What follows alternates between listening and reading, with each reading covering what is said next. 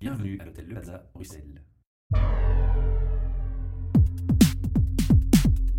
Podcast.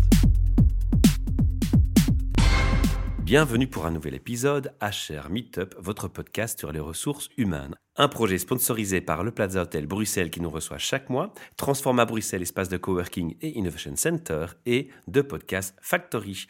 Alors j'ai l'honneur et la joie de retrouver devant moi Christophe Borave. J'ai encore plus d'honneur et encore plus de joie, Michel. C'est partagé.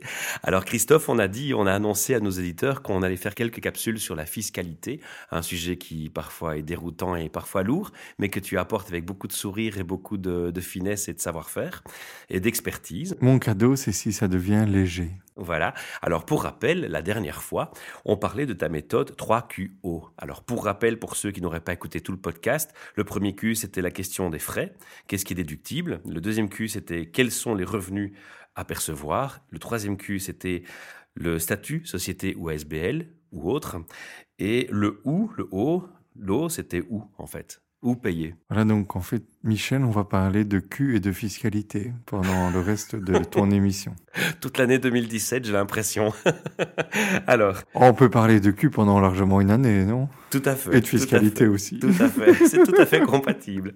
Ça met les gens de bonne humeur, en tout cas. Merci. En tout cas, ça mettra les gens de bonne humeur sur le résultat, puisque l'objectif, c'est de Hmm. faire connaître mieux la fiscalité. Ah, c'est plus que ça. Michel, vraiment. C'est important. Excuse-moi de t'interrompre, Oui. mais mon objectif est citoyen Oui. et nous rassemble tous, j'espère. L'objectif est d'aimer payer nos taxes, nos impôts.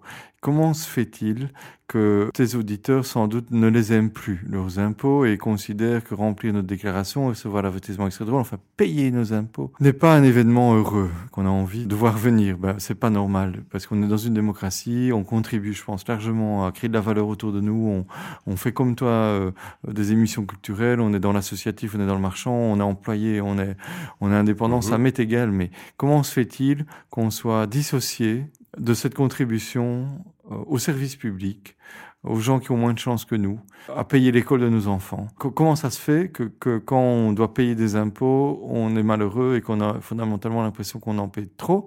Et même, pour être plus concret, comment ça se fait, Michel, qu'on fasse du noir? N'ayons pas peur des mots. On en C'est avait une parlé la partie fois passée. importante de l'économie. Est-ce que ça rend les gens heureux? Est-ce que c'est un objectif souhaitable? Quand je suis entrepreneur, quand je suis en entreprise, quand je suis acteur de quelque chose de ma vie, comment se fait-il que je doive envisager, et c'est une réalité, de ne pas déclarer une partie de mes revenus? C'est effectivement, d'ailleurs, figure-toi, le premier Q. Quels sont les frais? Ou quels revenus déclarés Euh, Essayons de déclarer l'intégralité de nos revenus. Et c'est assez surprenant, effectivement, et c'est, engageant que l'impôt sur l'intégralité des revenus que l'on déclare nous rende heureux. Mais c'est ce que tu avais déjà mentionné dans l'épisode précédent. Moi, j'avais fait le raccourci, effectivement, parce que ça se concrétise pratiquement pour l'auditeur qui nous écoute su- sur une façon, par la connaissance, de pouvoir déduire plus de choses fiscalement et donc de le réconcilier avec l'impôt. Et là, la démarche est tout à fait à applaudir. Alors, la dernière fois, tu nous avais parlé déjà de sport d'hiver. On va continuer dans la même lancée, puisque cette fois, la question avec laquelle tu nous viens en micro, c'est est-ce qu'il est possible de déduire mes sports d'hiver, mais aussi mon appartement à la montagne? Un petit peu provocateur, tout ça, Christophe, aux vacances de Pâques. Je pense, hein. Alors, je vais te laisser la parole. Bah, je pense que nombre d'entre nous, soit sont allés skier à Carnaval à Pâques, oh, excuse-moi, il y avait déjà décembre, le, le- comment est-ce qu'on Mhm. appelle les premières neiges, le premier flocon, et peut-être certains euh, d'entre nous ont, ont, ont été une étape plus loin et ont acquis un immeuble à la montagne. Et donc la question, c'est est-ce que ça pourrait réduire mon impôt en Belgique? Est-ce que ça pourrait être un frais déductible? Alors, Alors, si je t'écoute, j'aurais presque envie de dire oui, si je peux prouver que j'y travaille. Est-ce que Michel, si tu vas euh, avec tes collègues, organisé par ton employeur, faire un short ski du vendredi au lundi, est-ce que c'est déductible? Bah, si on écoute le podcast précédent en partie. C'est ça. Ou en totalité. Voilà. Bah, par exemple, si tu es invité, ce qui est le cas dans mon exemple, je pense, hein, en règle, un employeur, il va pas demander à, à ses employés de contribuer au team building Bien évidemment. euh, à, à- à l'étranger. Donc, si ton employeur arrive à prouver, et tu peux imaginer que ça se fait régulièrement, et c'est satisfait cette condition, que ce séjour à la montagne va souder les équipes, va permettre à des gens de départements différents qui ne se connaissaient pas, par exemple, de, De pouvoir mieux collaborer. co- voilà, de mieux collaborer. Peut-être même euh, il y aura des formations, il y aura même des séminaires. Peut-être on va présenter le nouveau CRM. Écoute, j'en sais rien, mais je pense pas que tes auditeurs sont à court d'imagination ou de réalisation sur ce qu'ils ont fait en entreprise. Eh bien, oui. Alors, si je vais en team building à la montagne, organisé par mon employeur, pour améliorer finalement la cohésion de mon équipe. On est en plein dans le HR. Mhm. Ça permet à l'entreprise de gagner euh, plus d'argent, d'acquérir, de conserver des revenus, dit le, le code. Alors c'est déductible. Maintenant, certains de tes auditeurs sont plutôt des indépendants, non pas un employeur qui vont euh, les inviter, ils vont par exemple participer à une formation, un séminaire.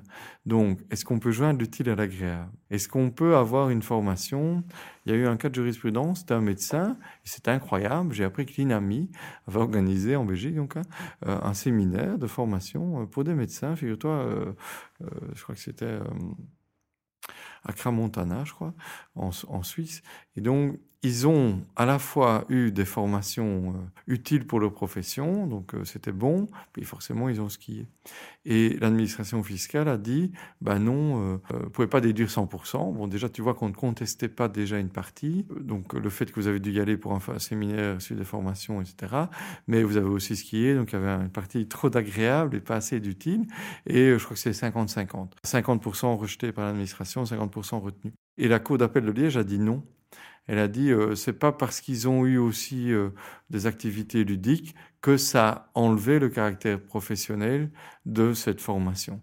Donc en fait, euh, Michel, si on veut déduire des sports d'hiver, forcément, malheureusement, si j'y vais en famille seulement, sans lien avec ma profession, je suis rempli de cet amour filial de moi et ma femme et mes enfants, mon partenaire, euh, non. Si j'y vais euh, organisé par mon employeur, en règle, oui. Avec des règles particulières, et il y a une circulaire, et vous allez voir que c'est pas nécessairement si simple, mais le principe, c'est oui.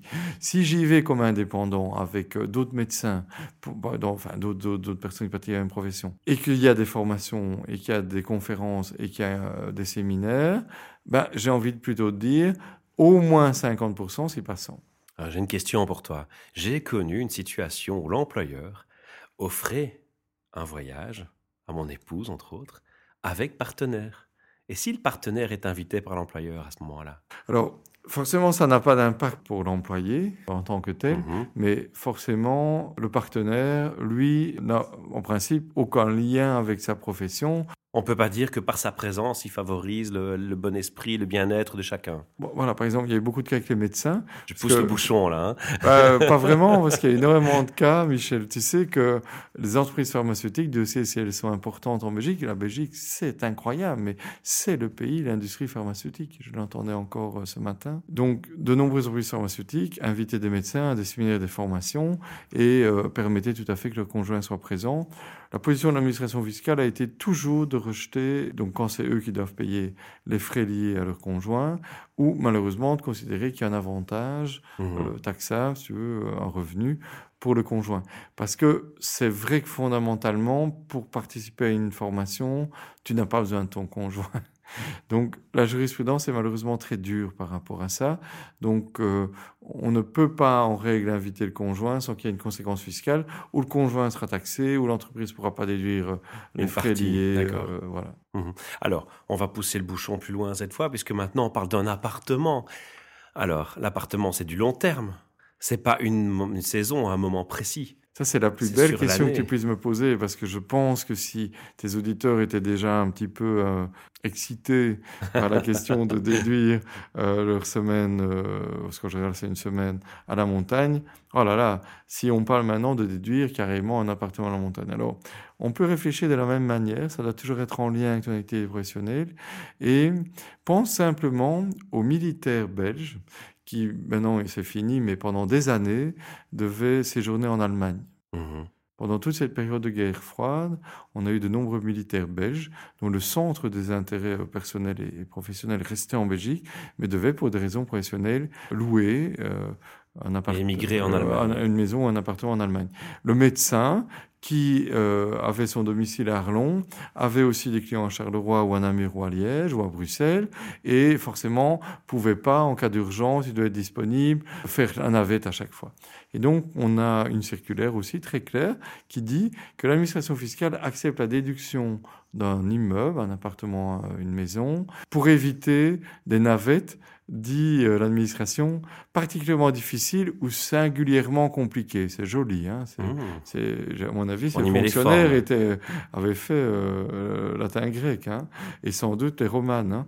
Et donc, si ton domicile, le centre de tes intérêts, là où il y a ta femme et tes enfants et tes pantoufles et ton chien, est trop éloigné de l'endroit où tu dois travailler, la jurisprudence retient la déduction d'un appartement, d'un, lieu de vie, si tu veux, ça peut même être une maison, proche de ton lieu de travail. C'est très important parce qu'il n'y a pas de limite fondamentalement. Tu peux très bien avoir ton domicile à Wavre et avoir besoin d'un appartement à Bruxelles Centre ou à Jette parce qu'on connaît les trafics et on connaît les difficultés. Donc c'est assez magique parce que ça s'applique dans l'autre sens. Si, ah pour répondre à ta question. Je peux, je peux, en tant qu'indépendant, alors que j'habite par exemple Tire-le-Mont, ce qui est mon cas, louer une propriété à Bruxelles pour m'éviter les transports et la déduire fiscalement. Parce que Michel, dans ton exemple, tu dois être régulièrement à Bruxelles pour notamment faire des podcasts avec des avocats fiscalistes. Et Dieu sait si c'est quand même une expérience pas vraiment agréable. Hein, non, mais ils sont sympas. J'ai de la chance, il est sympa, l'avocat fiscaliste. Euh, Michel, merci beaucoup. Tu es, monsieur est trop bon. Mais regarde ton exemple. Ça veut dire, bon, allez, Grenoble grosse ville euh, proche des montagnes, non? Tout à fait. Ouais, Nice, pas très différent d'ailleurs. Tu as des clients euh, en Italie, euh, dans le sud de la France, dans le Var, et tu dois les voir régulièrement. Eh bien oui, donc le Michel domicilié je sais pas où, peu m'importe, pourrait déduire un appartement à Nice, parce qu'il proche des pistes, ou carrément, si tu veux me donner un exemple extrême, tu me prends carrément enfin, mon avis, Courchevel, Méribel, c'est hors de prix, mais prends-moi Châtel, parce que tu as de la clientèle en plus en Suisse, et Dieu sait si Châtel, c'est à 20 minutes de la Suisse, tu vois. Donc ça, c'est à mon avis la première manière euh, euh, d'y arriver. La deuxième, c'est euh, où en ah, parce qu'en plus il y a plusieurs manières d'y arriver. Ah oui, c'est la première, celle-là, c'est que la première. La deuxième, c'était une entreprise, Michel. Tu as une société belge, on va même pas compliquer les choses, et elle a des clients de plus en plus en France ou en Suisse. On a compris les villes ou les, les pays, en tout cas, euh, qui entourent les Alpes. Ben, c'est le même raisonnement tu peux très bien, tout à fait légalement, ça sera même déclaré en Belgique, avoir une activité dans un autre pays avec lequel la Belgique a signé des conventions préventives de double imposition. La Belgique en a signé 100, donc ça couvre tous les pays qui entourent les Alpes. Allez, donne-moi l'Autriche ou la Suisse, ça m'est égal. La Suisse, Grand Montana, c'est ça? Donc, ton entreprise développe sa clientèle en Suisse, ou moins exotique encore en France, et donc elle peut être taxée en France et pas en Belgique sur les revenus générés par son activité en France. Et, pour avoir ces revenus, ben, ne penses-tu pas qu'il est nécessaire d'avoir des bureaux, d'être physiquement présent? Alors là, forcément, tu n'auras pas qu'un appartement, tu, n'auras pas qu'une maison. Dans cet appartement ou dans ces bureaux, il y aura au moins un bureau. ou dans cette maison, pardon, il y aura un bureau. Pas mal. Ah ouais, donc il y a quand même deux, deux bons moyens de déduire fiscalement euh, l'appartement euh, des sports d'hiver. Mmh Sans tricher et en, tout, tout en étant honnête, en fait. C'est ça qui est beau dans la démarche. Trois, c'est à l'inverse. Tu crées une société dans le pays où se trouve l'appartement et l'immeuble, qui, qui, peut n'avoir d'autre objectif que, que, immobilier. Donc tu veux un appartement à la, à la montagne, Penses-tu que nous sommes dans des situations de revenus où nous sommes tellement riches que nous n'allons jamais le louer? Ah, ça, on préférerait hein, de ne pas devoir mmh. mettre un peu les choses personnelles dans une armoire. Ça n'existe pas. La plupart des gens, ils ont un appartement à la montagne ou une maison, ils vont la louer une partie de l'année. Donc, ce qu'ils peuvent faire en France, c'est une SCI, en, en, Suisse, d'autres sociétés. Ils vont créer une société locale qui aura pour but d'exploiter cet immeuble. Elle n'aura pas d'autres activités, c'est une société immobilière, elle sera aussi taxée que là-bas. Mais voilà, ça va aboutir à une perte parfois, ça va en tout cas aboutir à ce que des frais seront déductibles des revenus, et même ces frais pourraient être déductibles de tes revenus en Belgique. Parce que dans mon premier schéma, n'oublie pas, Michel, qu'on n'additionnait pas des revenus locatifs à l'étranger avec nos revenus belges.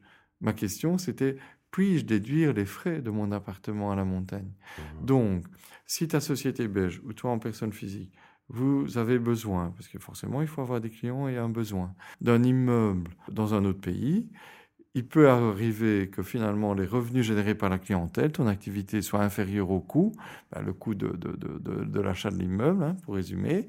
La magie des conventions préventives de double imposition, c'est que cette perte en France, en Suisse, en Autriche, en, Italie, enfin tous les pays autour des Alpes, ces pertes viendront en déduction des revenus de Michel en personne physique ou de sa société en Belgique. Pas mal. Donc la réponse à la question puis-je déduire les frais de mon appartement la montagne est positive, pour autant bien entendu qu'il y ait une activité des clients. Je crois qu'on a plein d'auditeurs qui sont accrochés là, qui vont être heureux de t'entendre aujourd'hui. S'ils veulent, s'ils veulent te contacter, s'ils veulent plus, en savoir. C'est plus vamos à la playa, c'est vamos à la montagne. Comment est-ce qu'on dit montagne en espagnol Je sais pas. Alors, s'ils veulent te contacter, s'ils veulent euh, recourir à tes services, on va quand même leur donner l'adresse de ton site internet. www.lowride.com avec mon accent très français, law-right.com. Voilà, parce qu'on leur rappelle que c'est ta spécialité et donc euh, tu peux les les, conseiller ou les aider dans leur démarche euh. Je pense, Michel, notre approche commune, c'est de démocratiser la connaissance fiscale. Ce que je viens de dire est pratiqué de manière quotidienne par les grands groupes internationaux qui déterminent fondamentalement l'impôt qu'ils veulent payer. Et quand j'entends des clients parler parfois de 12 000 euros d'impôt des sociétés, je leur réponds parfois, mais c'est plus qu'ArcelorMittal et, et Caterpillar réunis. Et, et, tu vois, ça te fait rire, mais, mais c'est presque vrai, tu vois. Et donc, pourquoi est-ce que cette connaissance, elle est réservée euh, euh, à des avocats d'affaires internationaux et à des grandes sociétés, des groupes. Euh, non. Ce que je viens de te partager, c'est la même connaissance qu'un grand groupe international qui peut complètement changer nos vies. Parce que en plus, pour nous, une petite réduction d'impôts a un impact évidemment beaucoup plus important, forcément, qu'un groupe multinational. Et, et, donc, la connaissance est la même. Et par contre, cette connaissance s'enseigne nulle part. s'enseigne pas à l'université. Donc, chez avocat, j'ai pas mal de collaborateurs qui ne sont pas formés en droit fiscal. À l'université, après 50 droits, ils n'ont pas cette connaissance. Comment veux-tu que tes auditeurs aient cette connaissance? Mmh, Clairement. Ouais, c'est clair que tu apportes vraiment une plus-value dans ces podcasts, dans ces capsules. Et je suis heureux de pouvoir partager ça avec nos RH et les spécialistes du payroll qui nous écoutent aussi. Euh, ça peut les intéresser et à titre privé en plus, parce que beaucoup et de plus en plus de monde d'ailleurs a une deuxième activité pour faire face aux difficultés financières et se met comme indépendant complémentaire alors qu'ils sont employés, ouvriers. Combien d'indépendants complémentaires en Belgique, Michel? Je ne connais pas le chiffre. Tu vas peut-être me surprendre. Ouais, bah comment hein? 240 000. Hein ah ouais, quand même. C'est énorme. C'est assez conséquent, c'est clair. Alors, est-ce qu'on a fait le tour du sujet? Est-ce qu'on n'a rien qu'on a oublié de mentionner aujourd'hui sur ce thème? Non, je pense pas, Michel. Merci beaucoup. Parce que tu vois, on, part de, au départ des dépenses privées et on en arrive à, en faire des dépenses professionnelles. Et, et n'est pas gagné au départ. non, effectivement. Alors, tu sais qu'on a un rituel de clôture, hein, mais comme tu reviens régulièrement chaque mois, je vais pas chaque fois te poser trois questions liées au thème RH. Je vais t'en poser juste une seule. Alors aujourd'hui, je t'ai préparé une question spontanée. Tu, tu n'es pas au courant, tu n'es pas prévenu. Tu as entendu comme moi que de plus en plus, on parle de burn-out au travail, qui sont en pleine explosion. Tu es avocat, donc tu, côtoies le citoyen, tu fais des conférences, tu côtoies les citoyens au quotidien dans le partage des connaissances que tu fais. Et tu es donc, je suis persuadé aussi, témoin de, de burn-out ou de gens qui ont des burn-out dans ton entourage. J'aimerais te demander, avec ta vision d'avocat, fiscaliste et ton parcours, quelle est l'analyse que tu fais sur les raisons de cette explosion de burn-out? Est-ce que ça te semble un fait quand on te l'annonce dans les médias qui paraît crédible? Est-ce que c'est le sentiment que tu as effectivement d'observer de plus en plus? Et quelle en est la cause selon toi? Qu'est-ce que tu pointerais? Je, crains que je ne vais pas me faire beaucoup d'amis chez tes auditeurs. je ne sais pas, c'est l'IORH, donc euh, voilà. Je, je, ne sais pas ce que vont penser tes auditeurs, et moi, je, ne suis pas euh, formé en RH, et, donc euh, je ne sais pas ce que vont en penser tes auditeurs et tes auditrices. C'est le mauvais management. Mhm. C'est le mauvais management. C'est parce que notamment encore dans notre société maintenant en 2017, on, grimpe les échelons parce qu'on a été bon à un niveau et par définition au départ on a commencé au niveau technique et à la base, ce qui ne nous, nous apprend pas du tout à avoir des, soft skills, que ce qui finalement qui compte le plus encore maintenant c'est des bas de bilan, c'est des critères financiers, etc. Que c'est pas grave s'il y a un gros turnover, on s'en fout finalement un peu de la main d'œuvre, tu vois. Ce qui compte quand même pour la plupart c'est euh, le, le, return on investment des actionnaires, etc. Je, t'avoue que c'est pour ça que je te pose la question. Hein. C'est parce que je sais que tu es lié au, matière fiscaliste. Donc, euh, c'est du mauvais management, je pense, ma réponse, Michel. Et donc, sans doute que la, la solution, alors, à mon avis, à ça, ben, c'est de redonner la priorité à ce qui crée réellement la valeur. Et là, on n'est pas à des années-lumière de forcément un prochain podcast qu'on va faire sur les droits d'auteur, sur la valorisation de la créativité qu'on a chacun. Écoute, c'est juste pas... Enfin, quand tu es en burn-out, d'abord, c'est pas compliqué, tu travailles plus. Mais avant, quand tu es juste malheureux au boulot, ne te demande, ne te demande surtout pas d'être créatif. Mhm. Quand tu es malheureux, tu ne vas pas être créatif. Barbara Fredrickson, une, une chercheure euh, américaine, elle a, elle a, elle a parlé de, de, de, de l'influence d'une spirale positive qui, quand tu es bien avec les autres, fait que tu vois plus de choses. On a tous vécu ça. C'est l'expression faire fleurir. Voilà. Hein, les enfants maternels, quand ils, ils, sont bien, ils sont heureux, ils, ils explorent le monde. Parce que dans l'histoire, préhistorique et autres, quand on était bien, il y a du soleil, il faisait beau, on se reproduisait, il fallait être à la recherche d'une partenaire, quel, quel euh, travail euh, merveilleux. Euh, euh, voilà, c'est lié à les énergies positives. Par définition, si on est dans la peur, le burn-out se variation sur le thème de la peur, ou dans la colère contre son boss, c'est l'inverse. Là, nous sommes programmés pour nous focaliser sur un danger, surtout pas aller voir ailleurs, donc l'inverse de la créativité. Donc le burn-out, le stress au travail, le, le harcèlement, euh, simplement le malheur, euh, empêche la créativité et, et, et, donc a des conséquences graves pour les sociétés.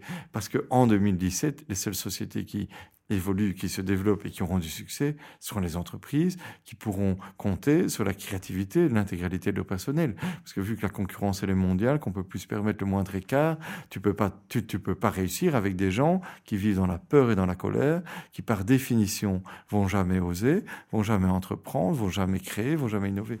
Donc la conséquence du burn-out, je pense à un mauvais management qui fonctionne sur la peur, qui génère la colère, basée sur l'ignorance et qui aboutit à, simplement ou la fin de l'entreprise ou sa sous-performance. Mais rassure-toi, je crois pas que tu vas te faire des ennemis, parce que dans le monde des RH, il y a de plus en plus, heureusement, de gens qui réalisent cet aspect, qui en sont ah. conscients. D'ailleurs, on parle de, de, bonheur au travail de plus en plus, heureusement aussi. Et oui. euh, il y a des personnes qui ont écrit des, des, ouvrages intéressants sur la nouvelle façon de, de manager les entreprises, et, et, notamment les entreprises agiles dont on parle beaucoup. Mm -hmm. Donc, on garde un message d'espoir ce soir au micro. Mais maintenant, j'ai ta vision en tant qu'avocat fiscaliste et, et, ton observation qui me paraît être très riche. Merci Christophe. On se retrouve le mois prochain, comme convenu.